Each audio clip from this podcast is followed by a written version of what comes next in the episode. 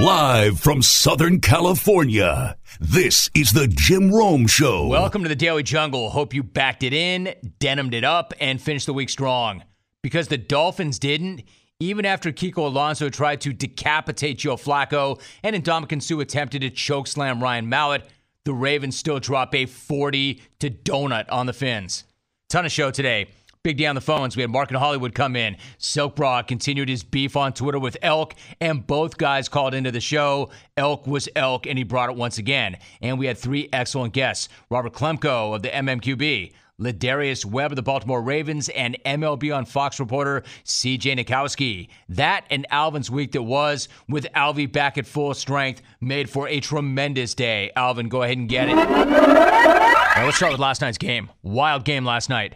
Now, there have been some good games on Thursday Night Football, and there have been some bad games on Thursday Night Football. And then there were the Miami Dolphins last night.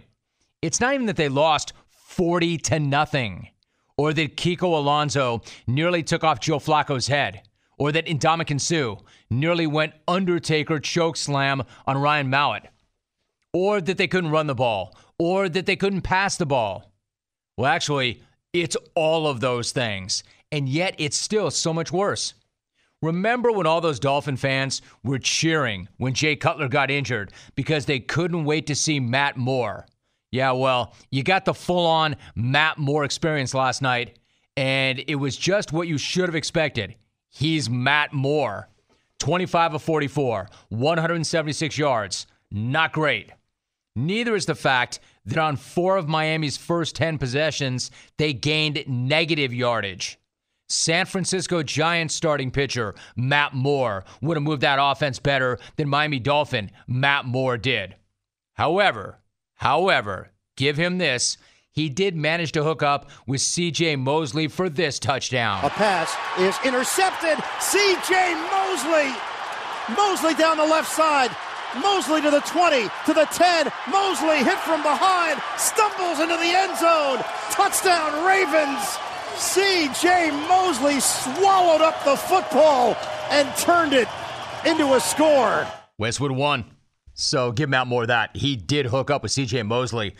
Of course, CJ Mosley does not play for his team. But wait, wait, it still gets worse because Moore was not done giving out early Halloween treats. He still had time to squeeze in this one to Jimmy Smith. It's going the other way.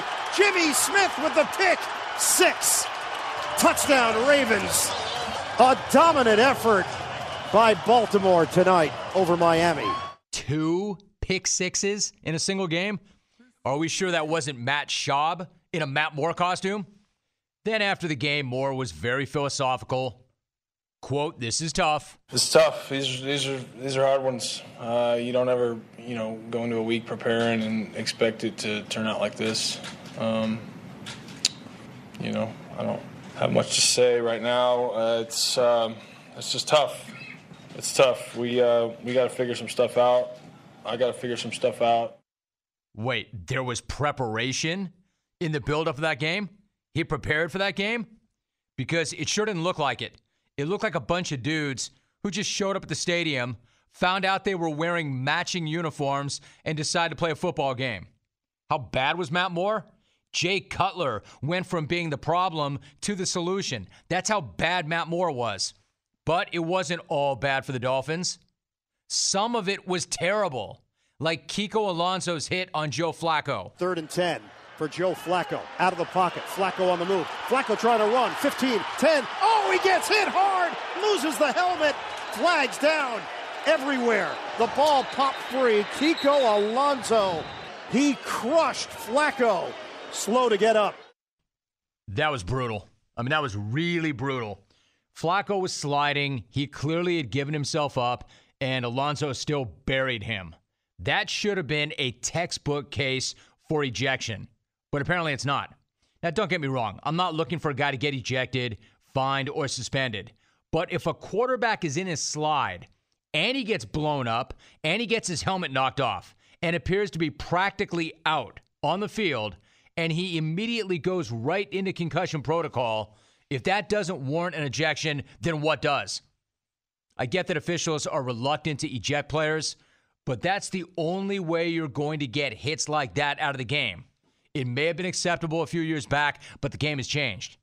Then again, if you ask Kiko, that was not on him, it was on Flacco. He said, quote, it was bang bang.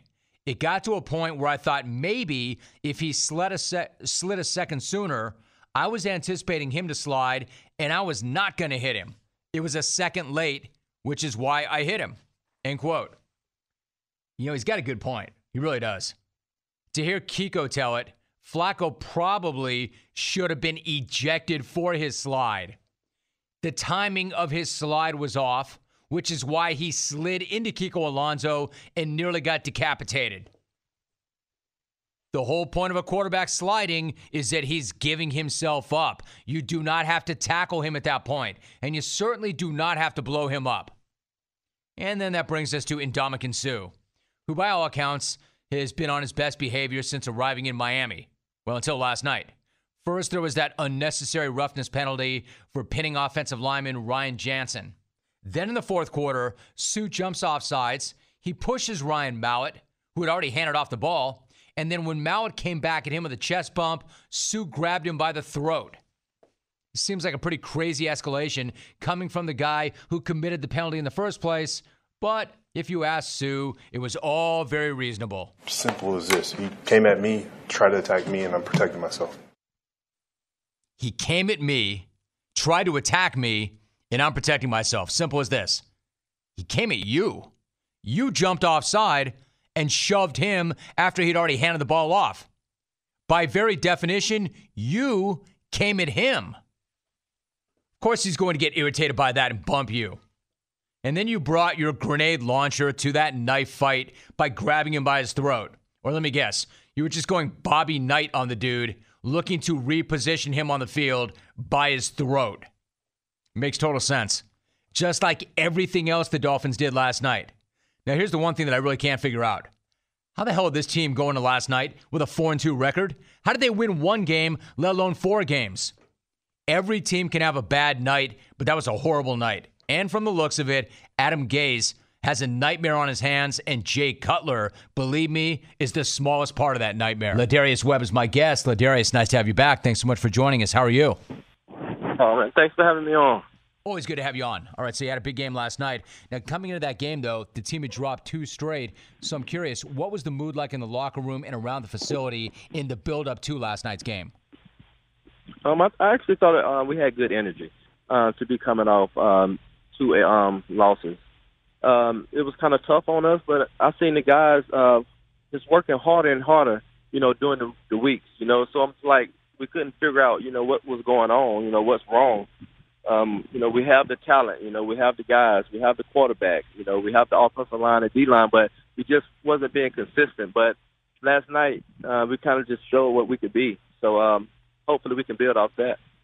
All right, so from the defensive side of the ball, you go out there and you absolutely dominate Miami. You hold them to less than 200 yards. You return two picks for touchdowns, and you post the biggest shutout in franchise history. So, what do you make of the way the defense showed up last night? Oh man, the defense was ready, man. The front seven, man, uh, they came to play, and um, that's the way they practice. You know, it all starts in practice and how you prepare in the uh, in the meeting rooms, and uh, everybody was full focus and we knew what we had to do this week, and uh, the guys came out full of energy, tackling, gang tackling, and, and playing physical, playing Raven football. And we got a little physical last night, and uh, that's our style of football, and we like that. Lardarius Webb joining us. Now, Eric Weddle is famous for his post victory ice cream feast. Did you treat yourself to anything after a big win like that? N- nah, I didn't tweet anything. No, treat. Um, treat. Did you treat Eric yourself? About the missed tackles and stuff like that. Um, he he put it on his shoulders, and um, you know we respect that from Eric Weddle uh, because he's our leader. You know, uh, great players like him. Um, he missed a tackle because he was going to try to make a great play, and then sometimes when guys are great players are trying to make great plays, you know things happen. You know, it's a it's a chance, and he he was going for the rip, and um, the guy got the long run, and he tweeted and said it was his fault, and and as a team, we see that, and we, we that's our leader. He takes responsibility um, for what he's done, and uh, came back and worked harder and harder, man, and um, respect him. Lardarius Webb, absolutely, absolutely. I think I confused you and I confused tweet with treat. I was talking about also Oh. his treat. You know, his ice cream treats. Like he likes to get after all the ice oh, cream, yeah, you right? did. I- I- so I'm my saying, bad. no, no, not at all. It, I could see where you'd make that, where you'd think that after the way I said that. So my question is, did you treat yourself to anything? If he goes hard on the ice cream, No, what do you do I did not. like I just I, w- I was happy, man. I went to the house. It was kind of late. Um, today I might treat myself. There you go. There you go. Lardarius Webb joining us. All right, so the game got really physical, and then maybe it went beyond physical and over the line. What was your reaction when you saw Kiko Alonso hit Joe Flacco the way he did? Um, I thought it was uh, it was it was rough, and you know I was like, man, but I can't blame Kiko. I'm a I'm a defensive player myself, and um, I'm one of those players that goes 110 percent. You know, and sometimes when you go, you're a player that goes that fast, things like that happen. Um, you know, we can't say he's a dirty player. You know, uh, it was it looked dirty. Um, it was a bad hit on Joe, but I'm not gonna say he's a dirty player, man, because Kiko he always played um, played good. You know, played 110 percent, and that's what you like as a football player. But um, it was a rough hit, and I'm sure the NFL is gonna handle that. Yeah, there's that line, right? I mean, there's rough play, and then there's dirty play, and then there's are you a dirty guy or you're not? I mean, can you make a dirty play without being a dirty player? Is that possible? I think so. I think so. I mean, when you're in um heat of the battle, I think sometimes you you have that dirty attitude. You know, you want to be nasty out there. So sometimes even good people, uh, good players, non-dirty players can can kind of push that line sometimes because they want to make something happen. They want to go above, make that uh big play, make that big hit. So in a time of action, man, uh, I don't really think it's too many dirty players out there. I just think it's some passionate guys. Lardarius Webb joining us. Now, when you and I spoke before the start of the year, we talked about how your role might be different this season, and I ran down your stats at the top of this interview. You already have a career high in sacks. You have two picks. You've had a forced fumble. You're having an impact all over the field. What has this season been like for you so far? Uh, it means a lot, man. Um, I got the guys around me uh, that fits well with me, man. Bringing in Jefferson and having Eric Weddle, um, with Brandon Carr and Jimmy Smith locking it down, and a first rounder and Marlon Humphreys to come in and be able to play the way he's playing. I'm able to just move around and be the football player that I am. You know, um, able to blitz a little bit, play a little cover one, play a little cover two. You know, just play football, play fast, and with those the greatness around me, man, it, it helps me become, help me make plays, and um, I kind of just put take my hat off to the guys around me, man. C.J. Mosley, the way he play, plays and flies around to the ball, it's addictive, and the defense plays plays off that. Listen, I got to be honest. I knew you'd answer it that way. I knew that you would kind of deflect the credit from yourself and give it to the guys around you. But when you're having the success that you've had so far this season, is there any part of you that wants to turn around to folks who maybe doubted whether or not you still had it at this level and say, okay, how do you like me right now? Yeah, man. Yeah, I would love. I guess I would love to rub it in people's face, but right now, man, I just want to continue doing good, um, staying focused, um, and try to get this team to a playoff, um, and continue this defense playing um, the way we're supposed to be playing. Um, when the end of the season and all that come, and I'm able to see what, how the season goes, maybe maybe I look back and say I showed y'all boys. But right now, man, uh, I'm just want to be focused and just try to get better week week after week. Darius Webb joining us. I get that. I understand that. All right, before you go, let me go off the board for a moment. I know you're a big NBA fan. Who are some of the players and teams that you like to watch? Oh, um, I'm a Lonzo Ball fan. I'm a, um, I like the Lakers. Um, I started liking the Lakers because of Kobe Bryant. Um, so now Lonzo comes, he got all my attention. But since I'm on the East Coast, man, um, it's the Washington Wizards. You know, John Wall and um, Bradley Beal. I'm a fan of those guys. All right, so what do you make But of the matchup? Yeah, I like basketball, and um, I'm tell the truth. I really think the Warriors going to win it again. It's hard to argue that. All right, so if you were a Kobe guy, I got to think there's a lot of guys in your locker room that are NBA fans also. Are there more LeBron guys or Kobe guys or maybe Jordan guys in your locker room? How does that break down? No, LeBron. LeBron takes over our locker room. Uh, we got me and Weddle. We the Laker guys. We like the Lakers. Uh, but yeah, LeBron has our locker room completely. I think. Yeah, completely. Lardarius Webb joining us. All right, last thought. Earlier this month, you and the fam went to Disney on Ice for your birthday. I've got to know, how did that go? What was that like? Oh man, it was awesome. It was actually our second time, but uh, we enjoyed it the first time so much. Uh, we just wanted to take them back. And my little girl, she's one. She she's got a little older. I think it was like six months older than when she seen it the first time. So maybe we we thought she'll maybe remember, you know, enjoy this when they leave. Good job. I like that. Hey, listen, if you've got a few extra days now because you played on a Thursday, you've got a couple of extra days. How does that set up? I mean, is that like a mini vacation within the season? It's not a bye week per se, but how do you approach that extra time? And do you have extra time? I mean, I enjoy it because you know we play that Sunday and we play so quick that Thursday. Um, you're not really don't have enough time to kind of get, get your body back together, get your mind, you know, get get everything back together. So this four days here is basically just get some rest, get your body back together, and um, coach gave us a few days off to get our body together. So now we just got to be responsible and do the right thing. So finally, is it worth it to you? I mean, is it worth it to have those four days, or would you just assume not play Thursdays ever? Um, I'm gonna go both ways. I mean, I would hate I hate to kind of play back to back that way, but I love the mini bye week. It's like a little a mini bye and um, that's kind of good when you're playing um, 17 games in a season. Well, 17, 20 some games in a season. So um, that's helpful when you got that extra sort of a bye. Robert Klemko is my guest. Robert, great to have you back. How are you? I'm great. Thanks. Thanks for having me. Good to have you. All right, let me let me start with the Atlanta Falcons. They came into the season, Robert, coming off that collapse in the Super Bowl. They promptly go out, they win their first three games. When they got their season off to a start like that, what kind of thoughts were you having about them as a team and their chances of going back to the Super Bowl to right that wrong? Well, I think it was always going to be really tough for them. Uh, there are not many teams in the Super Bowl era who have gone to the big game and then come back the next year uh, with both a new offensive and defensive coordinator. And not only that an offensive coordinator hired from the outside, somebody who wasn't a part of the success the prior year. So I don't think anybody expected them to start as slow as they did, but it would have been far fetched to expect them to show up with the number one offense in football again. There was always going to be a learning curve for Steve Sarkisian, um, but I think it's taking a little bit longer than Atlanta fans had hoped. Yeah. So what about that? I mean, they're they're better arguably defensively, but they're not as good offensively, and it's not even close. I mean, since those three games that they won. They've dropped three straight, including that ugly 23 to 7 loss to the Patriots in Foxborough. It would have been, as you point out, a tall order for them to match last year's production. But what have you made of what you've seen from the offense? Exactly what is going on offensively with that team? Well, I think that Sarkisian wanted to make it a little bit more horizontal, um, and, and I think that the times that they've gone deep this season have been late in games when there's a little bit more desperation and they're a little bit more predictable. Uh, they were the best team off of play action last year, um, and Matt Ryan was incredible. His passer rating was higher in, in play action than any scenario, and yet this year they still have a strong running game and haven't had that kind of success on play action. And I I think it speaks to um, how qualified and how good Kyle Shanahan was um, at running that offense.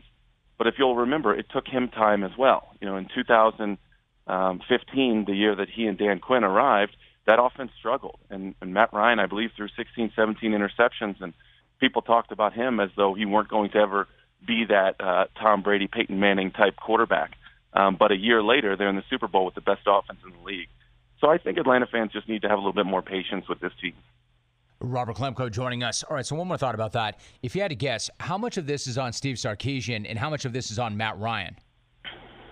Well, yeah, I mean, it, it's hard to uh, go back and break down that uh, Foxborough game just because of the fog. But um, you remember early on in that game, a couple big misses by Ryan, where uh, in the red zone he could have had a couple touchdowns if he just put the ball in the right place. And I think that's happened a few times this season. I think he's been less accurate deep.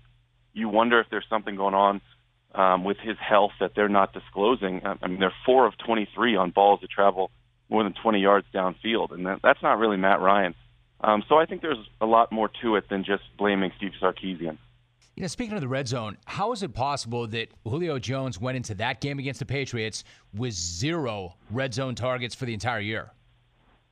It's kind of bizarre, and it's not like Austin Hooper has emerged as a, a huge red zone weapon either. I mean, in that game, in the Super Bowl, he abused Patrick Chung. I, I think he had six catches, and in this game, he only had one, I believe.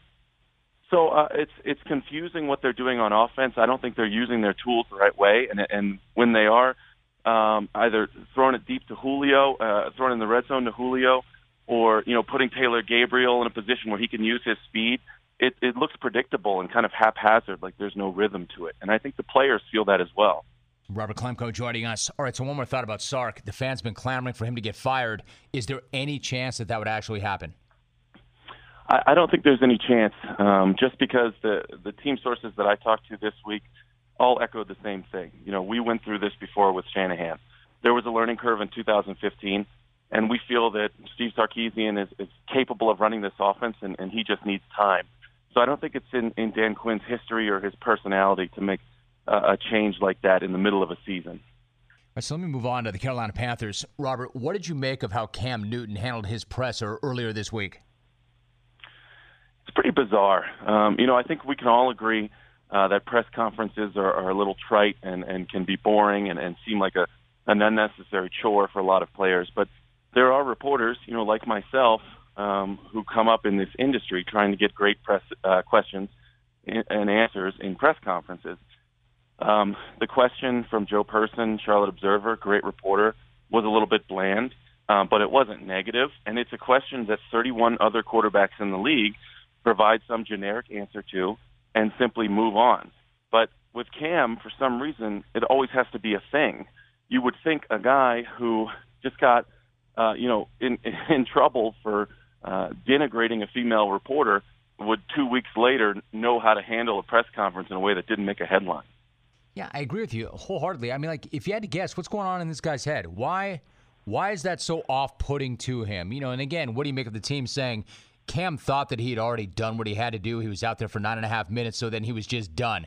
I mean, do you buy that on any level that he just bounced because he was done? Yeah. No, I don't buy that. I mean, obviously he was soured by the question and, and walked away. Um, you you have to wonder if he's still impacted by the way that they lost uh, that Super Bowl against the Denver Broncos, and the way a lot of fans outside of Carolina um, painted him with a, a, a brush of somebody who's a quitter. Um, and I, I think he soured on the media at large at that point and wanted to insulate himself within that Carolina Panthers building. But when you're an NFL quarterback, you're the face of the franchise. I mean, he got drafted with uh, the team owner telling him, "Please don't get any tattoos." Right? His whole career is stage managed on, the public on the public uh, you know sphere. So I, I think that he has to understand that um, you know he can have that Aaron Rodgers type of insulation, but also be amicable with the press. Robert Klemko joining us. All right, before you go, you mentioned Aaron Rodgers. Robert, we got a lot of Packers fans listening. The Packers are off until November 6th when they take on Detroit, but you went bow hunting with Aaron Rodgers' replacement, Brett Hundley last year. First off, how did that trip come about, and what was that like? we did a week of Green Bay uh, Packers stories last year with uh, three or four of us staying in an Airbnb in Green Bay, and it was a lot of fun. Um, and just writing all about the culture of football in Green Bay. And if you can't go bow hunting with Aaron Rodgers, you go bow hunting with his backup, right? That right. guy is eventually going to be a guy. So uh, Brett Hundley was kind enough to do it, um, and he's one of those guys. It's like when in Rome. You know, I've never been hunting before, but I live in Green Bay, Wisconsin, so I'm going to try it out. Um, so we sat up in the tree blind, didn't catch anything. It was very cold, um, but he talked about afterwards something that was really interesting to me, in that he thinks Aaron Rodgers and the way that he has treated Hundley um, in, in in the locker room in preparation throughout their their time together is influenced by the way Brett Favre treated Rodgers in the beginning. He treated him as competition. So Rodgers wanted to do the opposite of that and really accommodate Hundley. Um, and I think that Hundley has really shown great strides in that offense in the preseason. And now he's got to put it together when the defense isn't running, uh, you know, a pretty bland scheme and not game planning for, for him. The thing that surprised me about the Saints game is that they, they did a lot of their most successful running with Aaron Jones – out of uh, with the quarterback being under center, out of I formation. And then when they were in shotgun, you know, it was a little bit more predictable what they were about to do. They were about to put the, the ball in the hands of Hundley. Um, I think what Hundley had so much success with at UCLA is being in the shotgun, having the threat of runner pass, and, and running run pass option plays where you know he can make that choice right there based on reading the defense. You've got the running game, you've got the offensive line put him in a system that he's familiar with, at least for this, you know, last half of the season. All right. So do you think they will? Do you think they'll make that adjustment? And can they still be a playoff team with him under center? You know, it's hard to say. I mean, you you think back to last preseason, and he looked like the heir apparent. I mean, he was infallible. Um, and then you look back at this game, and, and he's all over the place. He's missing reads, he's missing throws. Um, I think there were you can chalk some of that up to nerves, um, but it's hard to make excuses for a guy when you've got your running back averaging seven yards a clip, going over a 100 yards, uh, and your defense is holding Drew Brees to the kind of production that they did. I mean, at some point, you, you know, you've got to make the five or six throws to win. Robert, you've been awesome with your time. Let me ask you one more thing. You had a piece last week about the NFL struggle with individuality and the tension between the league having stars and those stars having personalities and opinions, especially in social media. So, how does that tension play out? Yeah, well, you know, you make the con- comparison with the NBA, and, and a lot of people have done that. But I use the example um, of the you know cottage industry that has sprouted around the shoes that they wear during games. There are websites that their sole purpose is to cover the shoes that players are wearing in the NBA. Whereas in the NFL, if you're not wearing Nike shoes, they have to be taped over.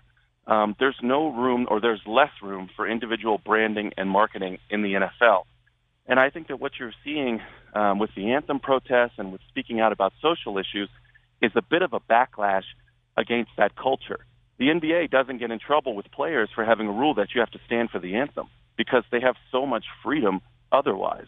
NFL players who don't have that freedom, whose careers almost always end in injury and average two or three years, um, are, are kind of fighting back against this anonymity that's been enforced upon them. Mark, what's up? Good morning. Yo, what's cracking, man? I'm pretty hyped for uh, Penn State to beat Ohio State this weekend. Just can't wait for that game. But uh, yeah, I just wanted to touch on that uh, Bob McNair report that came out this morning. Uh, Bob, you didn't even get the quote right. It's inmates running the asylum, not the prison. If you use the quote correctly, maybe it might be easier to overlook. What? Uh, can't let the cotton pickers run the cotton farm. Didn't want any of that.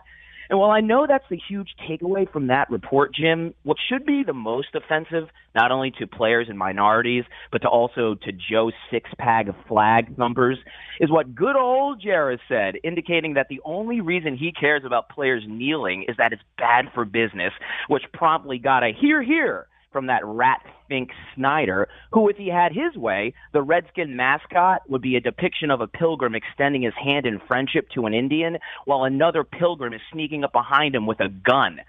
I mean, how's that grab you, you Sergeant Slaughters who are yelling for players to not kneel for the anthem? That your boy Jarrett could give a crap about your faux patriotism, but only his bottom line? That must really piss you off, Lieutenant Liberties, that he's less Leo DiCaprio from Django Unchained and more Scrooge McDuck. For the last time, no one is protesting the military and first responders. Some minorities don't see the, the anthem. You do. We see social injustice and discrimination starting at the local levels and penetrating to the highest office in the land. You see an excuse to get your fat ass off the couch and fill up that Cheetos trough while scratching your crotch and ignoring your spouse's pleas to work on your crap marriage. We're not telling you not to chug your 10th natty light while you ignore your derelict kids sneaking out of your trailer to huff paint for those three minutes. So don't tell us to not link arms and kneel in peaceful, respectful demonstration. And if you feel that butthurt about it, Captain America, Corporal Constitution, if you don't like the rights afforded to American citizens to peacefully protest, the rights this country was founded on, the same rights that you conveniently forget the men and women of the military fight and die to protect, then I have got one solution for you. Get your obese, unpatriotic ass out of my country because you're a drain on resources and we don't want you. North. Ohio State sucks. And Ohio State sucks. Talking about the media is not my thing. But Steve Smith Sr. is. Now I'm on record with this. I love this guy. He's always been one of my favorite athletes and one of my favorite interviews. And I'm not sure I've ever seen. And the reason for that is because I'm not sure I've ever seen anybody in life athlete, entertainer, or otherwise, that runs on the kind of fuel that this guy does. I admit, uh, I'm I'm amazed by it. Like what I would give to have some of that. How do you bottle that? How do you sell that? Where does that come from? And I've always been fascinated by it. I'm not sure I've ever seen a guy who runs on the kind of fuel that Steve Smith does. The guy's fierce. He's savage and an unbelievable player, I think. And even at five foot nine, one of the most intimidating guys in the history of the planet. Oh, and the one and only guy to ever drop a butthole blast on this show. I read some of that to fuel my fire. To say, you know, if you don't think I'm good enough, let's let's see this butthole come ask me to uh, do an interview for him. That was a young Steve Smith. That was early in his career on Radio Row. When I asked him, "Do you read that stuff?" and this was long before there was social and things like that. I said, "Do you read it?" He said, "Sure do, sure do." Let's see that butthole roll up on me. So Another reason why I like him, he's the one and only guy ever to drop a butthole blast on this show. Actually, that's not true. Boo Weekley did as well. I mean, for me, experience as long as I've been playing, uh, I've never played in winds that strong. I mean, it was them last three holes, man. I mean, it made your butthole poker up. All right, so we had those two guys. Actually, that's not even true. It's not just two. Now that I think about it, there's a whole butthole montage. Butthole. Butthole. Butthole. Butthole. Butthole. Butthole. Butthole. Butthole. Butthole. Butthole. Is it me or is that Bella B at the end of that montage? Butthole. Butthole. Butthole. Butthole. Butthole. Anyway. Anyway, I love this guy. But he's not everybody's cup of tea. None of us are. But everybody knows this is not a dude that you want to be on the wrong side of. Not the kind of guy you want to agitate. Especially since, to me, Steve Smith is generally minding his own business and not looking to start anything with anybody else. He'll finish it if you start it, but he's not looking to start anything. And if you caught any of that pregame show last night, it's possible that Michael Irvin may have purchased some beachfront real estate on the wrong side of Steve Smith Sr. Now, for context, Steve is on location for the Baltimore game. Michael Irvin is back in studio. And Mike seemingly had been giving Steve a hard time for the plaid pants that he had been wearing. So Mike sets up like he's about to apologize for it, that his wife wanted him to make good with Steve, and here's how it played out on NFL Network. I gotta apologize. My wife loves you, and she got mad at me for messing with you. She's going to make me sleep on the couch if I mess if I mess with you anymore. So I'm not going to say anything about those pants you have on. I'm not going to say anything about those pants you. You know what. Mike? I'm, You're I'm gonna the let you know Mike. right now. When I come, when I come to LA, I'm gonna whoop your ass.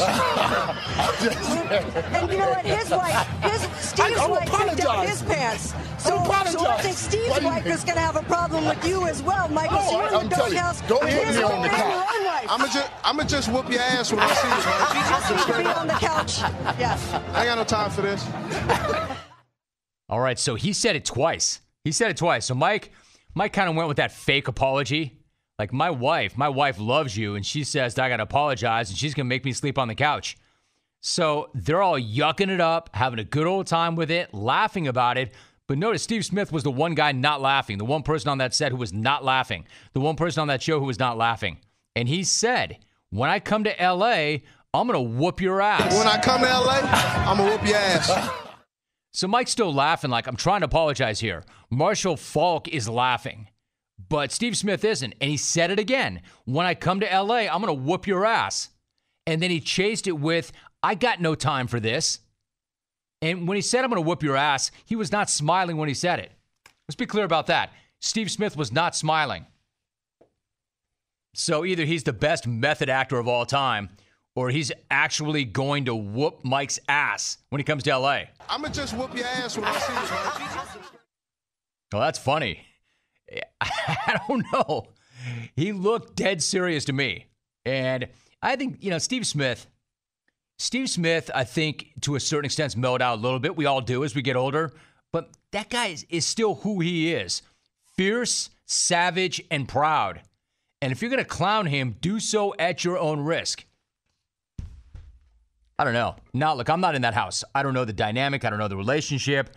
I don't know how serious Steve really was, but I know how serious Steve really is. And while everybody else was yucking it up and laughing, he didn't crack a smile. Now, I know Mike a little bit too. Mike's not afraid. Mike's not backing down. Mike's not afraid. Except in this case, maybe he should be. So I don't know how this plays out. I don't know what happens next. Maybe they're just pimping each other. Maybe that's how these guys do roll on that show. Or or maybe Steve is going to come LA, get off that plane, and try to whoop Mike's ass. I'm gonna just whoop your ass when I see you. You have to understand, you have to see the video to fully appreciate the context of it. My man is not smiling when he says that. He looks very serious. So, whatever that was last night, whatever that was, you know, maybe in jest, maybe not. Maybe he was 100% serious. Whatever it was, it was awesome because it was awkward and uncomfortable. Awkward. And I'll tell you this, it was way better than anything that happened during that game. See, the thing about Michael Irvin, Michael Irvin is one of the best to ever do it. A Hall of Famer, an unbelievable player, an unbelievable wide receiver. If anybody could talk junk to Steve Smith, also a great player, an unbelievable player. But if anybody could talk junk to Steve Smith about receiving, maybe it's Mike. He's a Hall of Famer, a Hall of Fame wide receiver, but not a Hall of Fame clothier or a Hall of Fame tailor. And he should not be going in on Steve Smith for what he's wearing. Man, that can only end badly. 89, bottom line. 89, bottom line. When are dudes going to learn? Leave 89 alone. Unless you want a busted jaw. When I come to LA, I'm gonna whoop your ass. Again, you have to see this. He's not laughing. He's not smiling when he said that. And he said it twice. And he also said, I ain't got no time for this. I don't know. All I'm saying is this these guys might be kidding around, but maybe they're not. I just, that's not a dude that I would try. Believe me, Steve Smith does not have time for that BS, even if Mike just was pimping him. Have you seen the video? What do you make of that? What do you think that was? Dear Jimmos, I don't care how many Super Bowl rings you have, you don't mess with Steve Smith. When will people ever learn? I got no time for this. I got no time for this means it's go time. That's what that means. I, got, no time, for this. I don't know how you could be any more clear than when I come to LA, I'm going to whoop your ass. I don't got no time for this. That sounds to me like go time. But then again, I don't want to overreact to it. Maybe there's a dynamic that I'm not aware of. Silk, what's up, brah? What's up, brah? Shout out to Mark. That was awesome, brah. Even back in the day, other clergymen thought that MLK was uh, was doing too much, brah. Um, all you mouth breathers, just read letter from a Birmingham jail. Now, um, in terms of Cam Newton, brutal, brah. You uh, you explained how Matt Moore messed the bed last night. He stood there and took questions afterwards. Cam, if he can do that, you can do it. Now, brah, of course, it's all about Dodgers Astros. This has been awesome, and I got to shout out to my fellow bro in Bourbon, Steve Elkington. Elk and I are tight, you know that, brah. Had an awesome Twitter beef all through the game uh, on game two. We're going to be doing the same tonight. Elk said he was going to try and call the show today. Elk, you're on the clock. I'm shouting out to you. Um, if you want to follow uh, Elk and I on Twitter, we have epic battles. But I find it funny, Astro fans now, they think, oh, the Dodgers bullpen can be hit. We now know we can hit the bullpen. Well, if you use your same logic, then Dodger fans know that your best two starters can be beat. The Dodgers beat Keuchel, and when Verlander left the game, he was losing. So I guess Dodger fans should have nothing to worry about using your logic. That's a joke. Also, hey, Altuve, listen, he's a great player. I loved his interview after the game with A-Rod and Papi. I thought it was awesome. But who's having a better series, Puig or Altuve? Up to this point, it's Puig. If Puig gets to that ball down the right field line, who knows how this game is going to go. Steve Elkington, Elk, mate, what's going on? How are you? G'day, Jimmy. How are you, mate? I'm down here in the epicenter of game three tonight in the juice box. You're in the juice juice box, Elk. You've got three games right there. I know you love your Astros. Elk, first of all, what were you thinking when they lost game one and they were five outs from going down 2 0? What were you thinking about your team at that point? As you know, Jim, mate, golf is my uh, my ticket, but you know, I know a little baseball. Sam has season tickets to the Astros. Lisa and I, we watch every game, and Jim Crane's a friend of mine. Five, I think with five outs left, it was important who the five were, right? We were coming back up to the top of the order. Um, it just seems like watching this team, um, they've had such a good offensive run this season and then gone through the Boston Red Sox, gone through the Yankees. It seems a little bit of destiny, mate, when you consider we've had this huge flood. We've had boats going up and down night, uh, up Highway 45 not too long ago, and now we have a chance to almost complete the triple the triple crown of of the biggest guns in baseball, mate. It just sort of has that feel about it. If you know what I mean. I do know what you mean, Elk. I know exactly what you mean. So then you've got the game within the game. Like you and Silk, brah, are good jungle mates. Yet the two of you guys were getting into it, going after each other on Twitter. How about that beef in the middle of the game? How did that feel? Mate, I love Silk, man. Anyone that has a tattoo right above the hippie hair that says Silk, mate, he's got to be all right, a guy. I mean, we actually haven't stood side by side and have a, had a cocktail, but I, I'm sure that that's going to happen in the future. Mate, the game two really was all about, you know, I know Hinchy came on the show uh, before game two, and that was good karma, but, mate, LA, they sort of created their own drama. They, I don't think they should blame you, mate. I think Hinchy, after game one, mate, goes back to his room, had a long day at the office. He's been standing on step three for like seven hours. He goes back for a couple of pops in the pub. Next thing you know, Dodger fan rolls up to him and they start hassling him. And not only that, they don't even do what we do in Texas where we roll around a little bit. They call the cops. Who calls the cops that are, when you're talking smack in a pub? I mean, what? Are you kidding me? That's the story right there. That's what happened. Eh, eh, hey, Elk, I was going to say now, is this the story right there? And is that what happened? Or are you speculating and assuming that that's how SoCal rolls and you're assuming that that's what happened? Or, or do you have some inside information and do you know what happened? Don't know what happened. All I know is that Dodger fan called the cops. You know, we you know we pack down here, mate. Some some people are packing, some people are not packing, but you don't call the cops when you just talk smack to uh, a guy who's just been working all afternoon. What if the guy was digging a hole or something? He's over there just having a nice cocktail in the smoke. I mean, and these people roll up on him and they just talking trash. They just won the game. Mean, let let the guy have a drink for goodness sakes. It's been a long day, Jimmy. Elk joining us on the program. Elk, how well do you know AJ Hinch? Have you spent some time with him and what are your thoughts about him? I have not uh, spent any time with AJ. I do. I, I have a lot of respect for him because my friend Jim Crane, the owner of the team, uh, loves the guy, and our players love Hinchy. So that makes it automatically that I love Hinchy.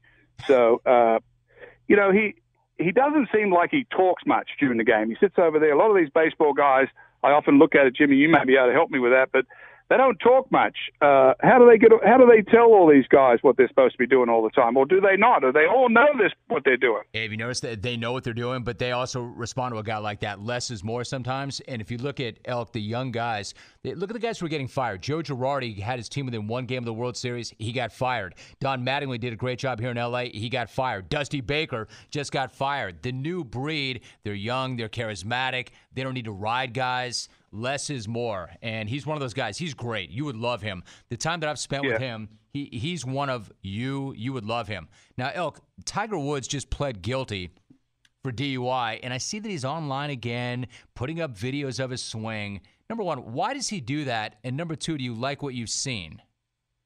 You know, I don't know why he, he must. Uh, he must be sort of under some obligation to show something for somebody, whoever he is sponsored by or whatever, or to appease his fan base because they really love him. They love it when they put it up. And you know, he hit that stinger shot the other day, and I looked at it, and yeah, the swing looks pretty good. But to me, Jim, I've seen so many swings. You know, I've seen so many guys that have done well. It's what does the ball say? What is the where is the ball going? That's what I want to know. I don't care what the swing looks like, mate. Your swing looks pretty good if you put it up on Twitter. You know what I'm saying? Yeah, yeah, no, exactly. So, Elk, what do you like when he's rushing to get back again, and there's speculation that he might even take a shot before the end of the year?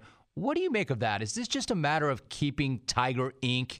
out in front of people and in business, or is the guy really making progress, and does he need to be out there so badly? It's a good question. I don't. I don't think that. Um, I don't think he's hurting anymore with his back. I think he's he's had it fused. So that's that's that's trouble, right? That's you know.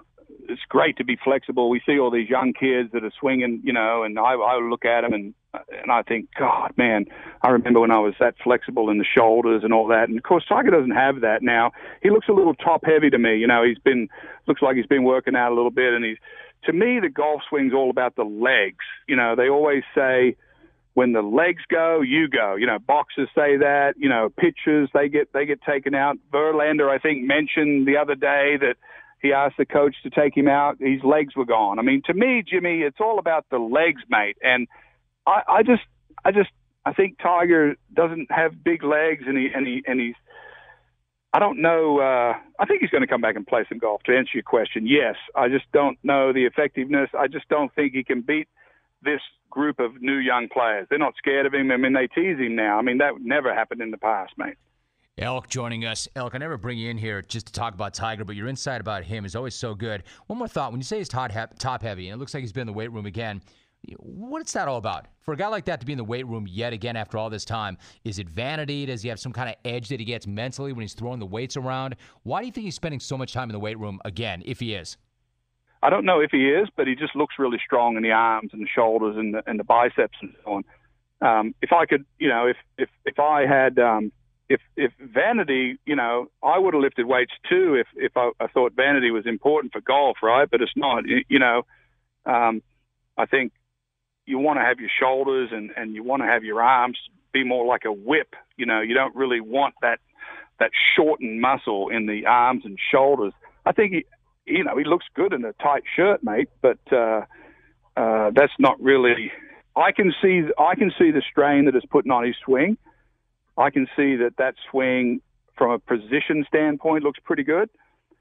Uh, the velocity's there, pretty good. But, mate, it's it's like might miss the first cut. I mean, might miss the first cut in a football. Thing. I mean, he might not make it onto the tour with that. You know what I'm saying? Yes. It's what he has inside of him is what makes him great.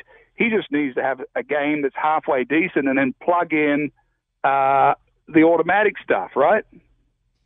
And the math has to be off, right? You got to have good math. It's like CC Sabathia. Dude is like the biggest jumbo looking blob of all time, but he's made it work, mate. He's he's changed his action, and uh, he is, you know, he throws it in there with slingshot gut power now instead of just superpower, right? Elk, I love you breaking down the mechanics of pitching as well. Listen, what is the latest with Secret Golf? Mate, I am. Uh, uh, I mean, we didn't get into that for this conversation about the World Series, but I thank you. But no, mate, we're doing great. Uh, Secret Golf, I have 20 tour players, Jimmy, under contract now, and I'm very excited about the way we're going to be delivering golf content coming up in this next season. We'll be able to, we're working down some very exciting ways where you can get the exact video that you need for your handicap. It's never been done before. And, mate, I'm looking forward to that. Elk, really quickly, who are some of the guys you've signed up? Who are some of the 20? And what have they been like to work with? Well, Jason Dufner and Pat Perez. Pat just won last week in, in Malaysia. And we've got some new guys that you haven't heard of, like Bronson Burgoon, who's probably one of the guys that you will hear of in the future. Andrew Landry, who's leading this week already. I got some of the best girl players, Stacy Lewis and Gerina Piller. Mate, I got all kind of players, and we I like the ones that are that are kind of old school that can talk about. You know, the thing about the tour, Jim, everyone wants to know what we do and you know how we get good, and, and and I like to get players that articulate that and be able to talk in the language that all of us can understand. You want to go to secretgolf.com and find out more about that. Elk is pushing out content as always. And joining us here in the jungle, Elk, before I let you go, already this tweet says, I wish Elk called in more. He's 100 times more interesting than the average caller. Yeah, obviously. This email says, Yo, Rome, a cocktail and a smoke. Freaking Elk, baby. Love that dude. And Silk, that's more Astro Karma, bruh. Elk, you know, the beauty of the thing is, after all this time, all these years, all these appearances, you do great with the clones. The clones see you, the clones want to chat you up. The clones always have mad love and respect for you, but you've always done so well with the clones, Elk. I love the clones, mate. Uh, they've, they're me. You know, I'm from Australia. I grew up around listening to live bands. I'm kind of Californian, mate, with a Republican base, but hey, that's Australia. And uh, I'm looking forward to game three, mate. War Kate Upton jumping up and down in the box, and we're going to hit the ball over the choo choo. All right, Elk. And, and he's still America's foremost expert on travel etiquette. CJ Nitkowski joins me. CJ, it's good to have you. What's up? How are you? I'm doing good, Jim. How you been? Great, great. Really good to have you back, CJ. Thanks so much. Before we get to game three tonight, can you go back to game two for a minute? That was a wild, wild game. When you look back on it, CJ, what's going to stick out or what does stick out the most to you? Yeah, I mean, first of all, it was a great game, a lot of fun, all the back and forth. We love that about our baseball games when we get them. The home runs that were hit, eight of them in one game. But you know, depending on how the series finishes out, I mean, the real story was what happened there uh, with Rich Hill coming out after four innings in just 60 pitches, and he looked like he was throwing really well. He had seven strikeouts, and and Dave Roberts decided to stick with the plan. And we know that the Dodgers are a team that are way deep in advanced metrics, and they have a plan and things that they want to do. And one of those things is being careful about letting your starting pitchers face the lineup third time around in the order, and that was part of the reason that they took him out. The thing that was a little frustrating about that is that nobody was better than Rich Hill third time around in the order when he was facing hitters. He had the lowest batting average against and the lowest OPS, but they decided they were still going to stick with it, and ultimately the bullpen ends up blowing the game. And then you get deep into extra innings, and all of a sudden now you have Brandon McCarthy, who hadn't pitched I think four or five, but four or five times since the All Star break, having to face the Houston Astros lineup in a tie game in extra innings, and that's not what you want to do. And so for me, we'll see how the series finishes out. Uh, but that was a big one. I mean, the big decision in a big spot. Dave Roberts says he doesn't regret it, um, but ultimately it probably cost them the game uh, we will see what happens here the rest of the way. You know, it's really interesting what you just laid out. You know, I wonder if it worked. If it worked, would you feel the same way, CJ? Would your take be like, yeah, he got away with it, but I still have a problem with that? In other words, is it overthinking it, or is it only overthinking it when it doesn't work?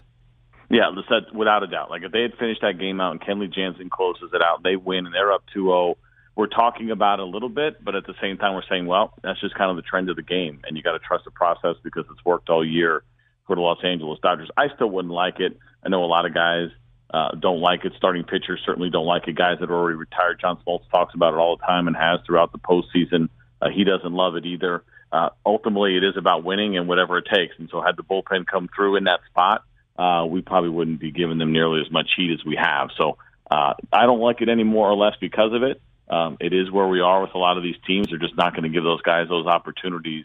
And I will say this: you always want to be a batter ahead as opposed to a batter behind when you're talking about taking a pitcher out of a game. You'd rather be a little proactive and say, okay, maybe I got a little aggressive as opposed to being reactive when it's too late. CJ Nitkowski joining us. All right, so tonight's game three.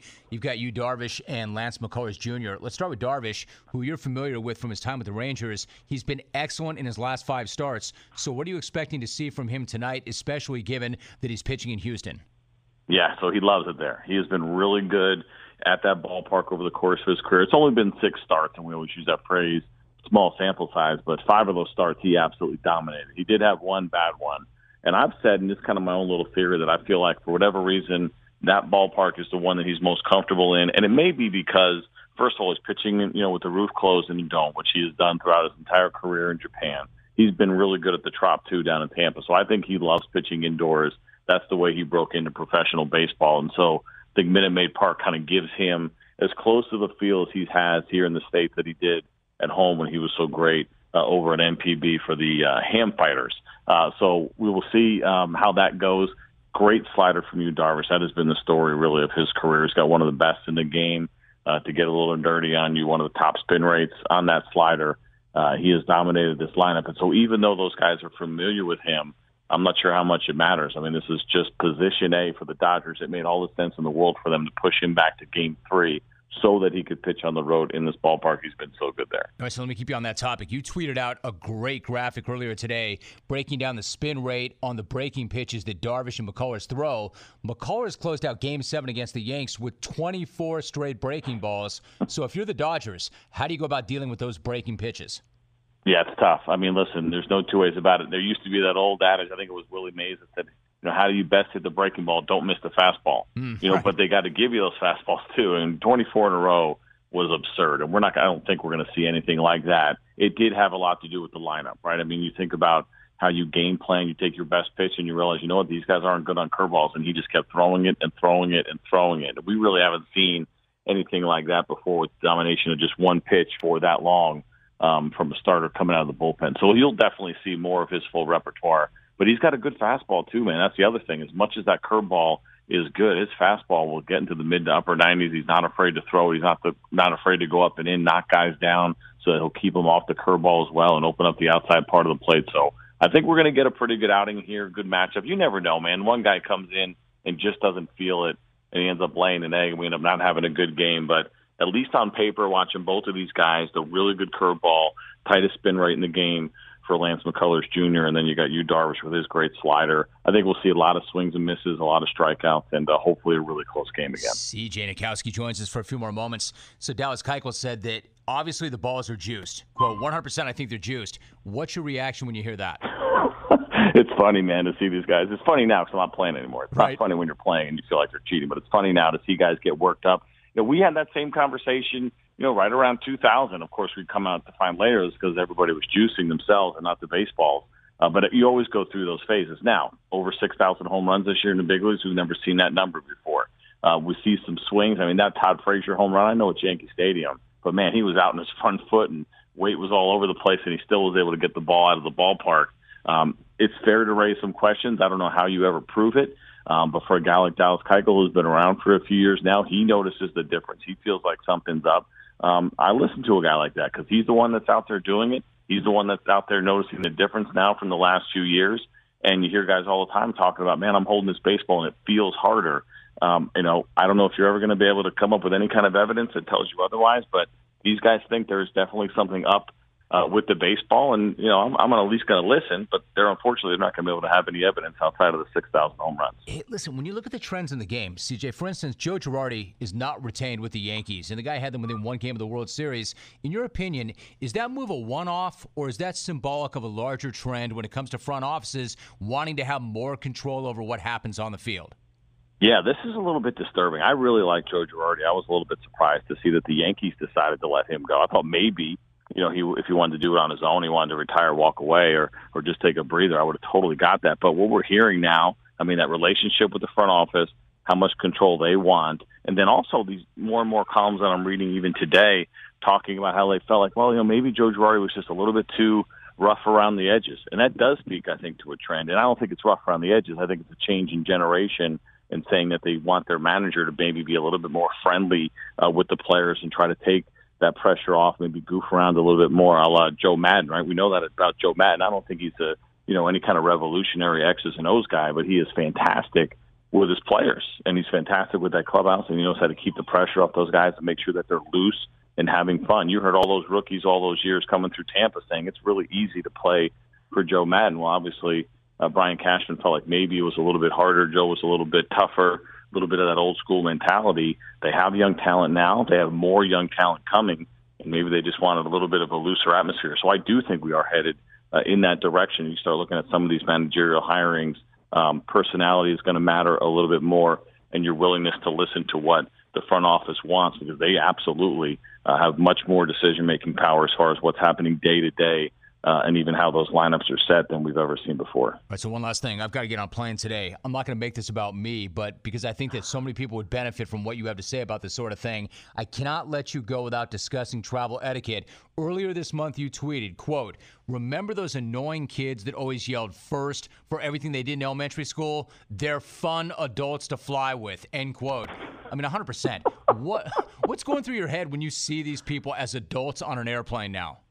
I tell you what, when I see like I almost feel a little bad when I see you know a 60 year old man trying to get past me, even though he's sitting three rows behind me and he's trying to get off the plane before me. You know, and he's and he's in such a hurry. I'm like, man, listen, I, I got to get off too. And I get it if you're if you're trying to catch your flight or you got a connection, they usually try to let those folks go first. I had a guy uh, earlier in the middle of the summer. He had to be pushing 80. He was at the window. I'm at the aisle, and he was actually trying to get off the plane before I did. He was in my row on the window, and I was like, "Is this guy serious?" And he's trying to inch his way through me. There's nowhere for me to go.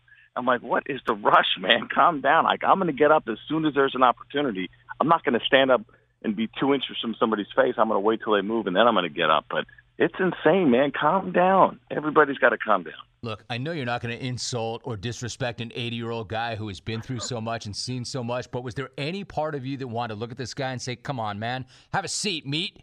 Have a Yeah, so seat, I, meat? I went with the knee up against the seat in front of me, so there's no chance he could get by. I mean, I you know I did it subtly and I put it up there just so he realized there's absolutely no room for you to sit by here right now. So without saying it, I said it. Welcome to the jungle. My name is Jim Rome. Hope you had a great weekend. NFL, college football, World Series is now set. The Astros with a tremendous comeback against the Yankees. All of that and more. Let's get started. Cincinnati at Pittsburgh. That game had everything. Bell, stiff arm, and he throws down the defender. Bell hit him so hard with that stiff arm. Dick Kirkpatrick hit the turf, and he bounced right back up to his feet. I don't know what happened or what came over me that play. See what happened. You put him in the ground. Marshawn Lynch ran in from the sidelines. Jack Del Rio joining us. There hasn't been a lot of dialogue, you know, between he and I on this. The only thing that was said was you can't blanking go out on the field like that. Does it matter why he went on? Yeah, it does matter. That's for another time, another discussion. Saquon Barkley barely touched and Jim Harbaugh is doing as well at Michigan as he did in the smack off. Clones that don't really have families and are behind in their child support payments, like your boy Sean in Syracuse. That's a real thing. That happened. Tell that clone to get a life. He was in the smack off. Fielded by Bregman. He goes home with it. The tag by McCann. He holds onto the baseball. He fish. So brass. Actually, Verlander said it was more than brass. He told Bregman, quote, you've got balls. Brass balls. In fact, that whole team does. Did you order the code red? Yes, I saw him courtside. Yes, I've seen the pictures online. Emailed. I didn't order the code red. I ordered the extreme nachos and chili fries. Goddamn right I did. Signed Colonel Ketchup. No line just got to play better. That's an amazing thing to say, to lay out your offensive line like Take that. Take some pride up front. In other words, the old, I did my job, but those clowns didn't do theirs. He is Houdini. And every touchdown pass this guy throws, every sack he escapes, is going to be a little more salt in the wounds for Cleveland. Because he could have been yours, but he's not. He's Phillies, and they can't get enough of him. We are joined by John Feinstein. Oh, we're playing ping pong. We're having a great time, and you should see Tiger and Phil playing ping pong together. Well, that's because they didn't want to talk to one another. Forgive my daughter in the background. She's good. She's she's talented. as No, she has tell. potential. I can hear it. Hey, John, will your daughter take requests? Bridget, Bridget. Albuquerque, New Mexico. Ron. It's actually Ryan. I didn't want to clarify it. It's not Ron, it's Ryan. It's not Ryan, it's Ryan. Why did you run a guy when we got his name wrong? Dude, dude, no, no, Alvin, no. quote, the host is never wrong. Ron, Ryan, whatever. Dan in Spokane. Well, I have two eyes and a nose and a mouth. Oh, this just in, we have a third guest, Sean Casey. Romy, how you doing, my man? World Series times here again. How did the party go, and did I see you in the dunk tank? Bro, you're the best, man. Yeah, man. You did see me in the dunk tank. My man Cruz. You know, run across the clones all over the all over the country, so you're well represented, brother. Brother. If they can get tonight, I could see this thing done in four or five. If not, I think it's going to go probably six or seven. You could put down the bottle and pick up some side cash. Get your side hustle on with Uber irate. That is hinging on the fact that you have a vehicle that was made before the Dodgers last won a title. It's Juju Smith Schuster. Man, somebody stole my bike. Team Juju for life. Gary Sheffield, my guest. What's your favorite Ricky story? Well, the favorite Ricky story, you know, he showed me a fan mail one time. A bunch of women start calling in, telling him to wear those loose shorts. they can see his oh, legs. man. Because That's he used to wear his pants so tight. We're going to California. In Canada and China and India and United Kingdom and Iran and Germany and Japan and Bangladesh and Austria and Philippines and Republic of Korea and Iraq and Spain and France and Hong Kong and Greece. Detroit Tigers manager Ron Gardenhire, my guest. I appreciate you, Jim. It's always nice talking to you and good hearing your voice again. I kind of, I kind of miss that. Give me a break. Give me a break. Break me off a piece of that that chocolate quesadilla. AJ Hinch. Oh, I'm pumped to be on the show during the World Series as a participant. Good to talk to you. I'm in Southern California right now, even though it doesn't feel like it with the uh, the heat wave. Uh, but pretty cool experience for me. Swing and a miss. Puig strikes out, and that is the ball game. I blame Jim Rome for giving the Astros karma. I do not control the jungle karma. It's beyond my power. It's a mysterious force onto its own. It does not play favorites. Neither do I. I only host a radio program. Boogie Cousins. Smoked everybody's dope, didn't share it, didn't say thank you. I think he was bonging it.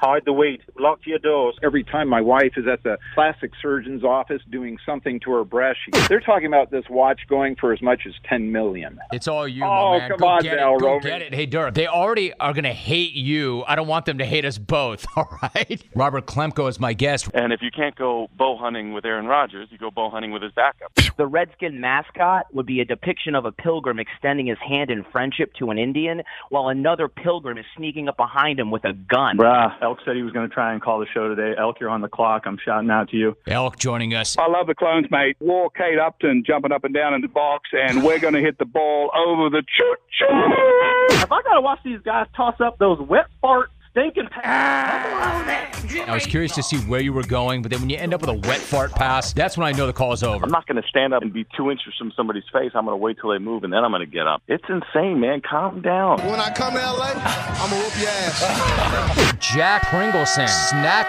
Jiggleson, Jam Nicholsando, Jack Blimpleson. It's a urinal, not a drinking fountain. Your 16 year old son is 16. That's all I got. It sucks, man! All right, Elk. And Yeah, I appreciate it, Jim, man. I love your show. Ohio State sucks. Ain't summer league, bro. Mm-hmm. All right, Romy, thanks, man. Good night now!